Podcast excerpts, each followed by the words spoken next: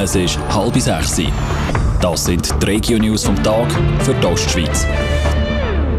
Im Studio ist Andrea Nützli. St. Galler Stadtparlament bespricht sich in dem Moment über das Budget für das nächste Jahr. Es wird über den Entwurf vom Stadtrat diskutiert. Sandro Peter. Im Budget, das der Stadtrat für das nächste Jahr vorgelegt hat, rechnet er mit einem Minus von 3,6 Millionen Franken.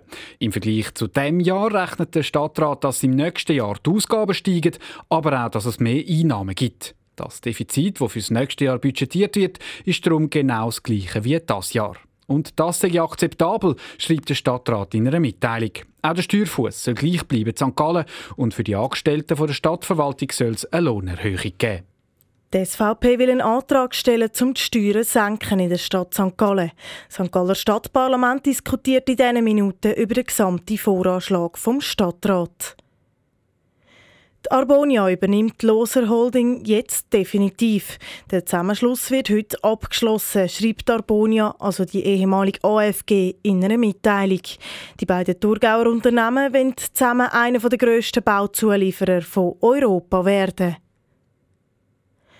Bei einem Unfall zu Flawil ist ein Töfflifahrer angefahren worden. Beim Abbiegen hat das Auto der 13-Jährige übersehen, schreibt die Kantonspolizei St. Gallen. Beim Unfall hat der Autofahrer den Bub angefahren. Der hat sich dabei verletzt. Es hat 2000 Franken Sachschaden gegeben. Radio Top. Dies Radio für die Ostschweiz.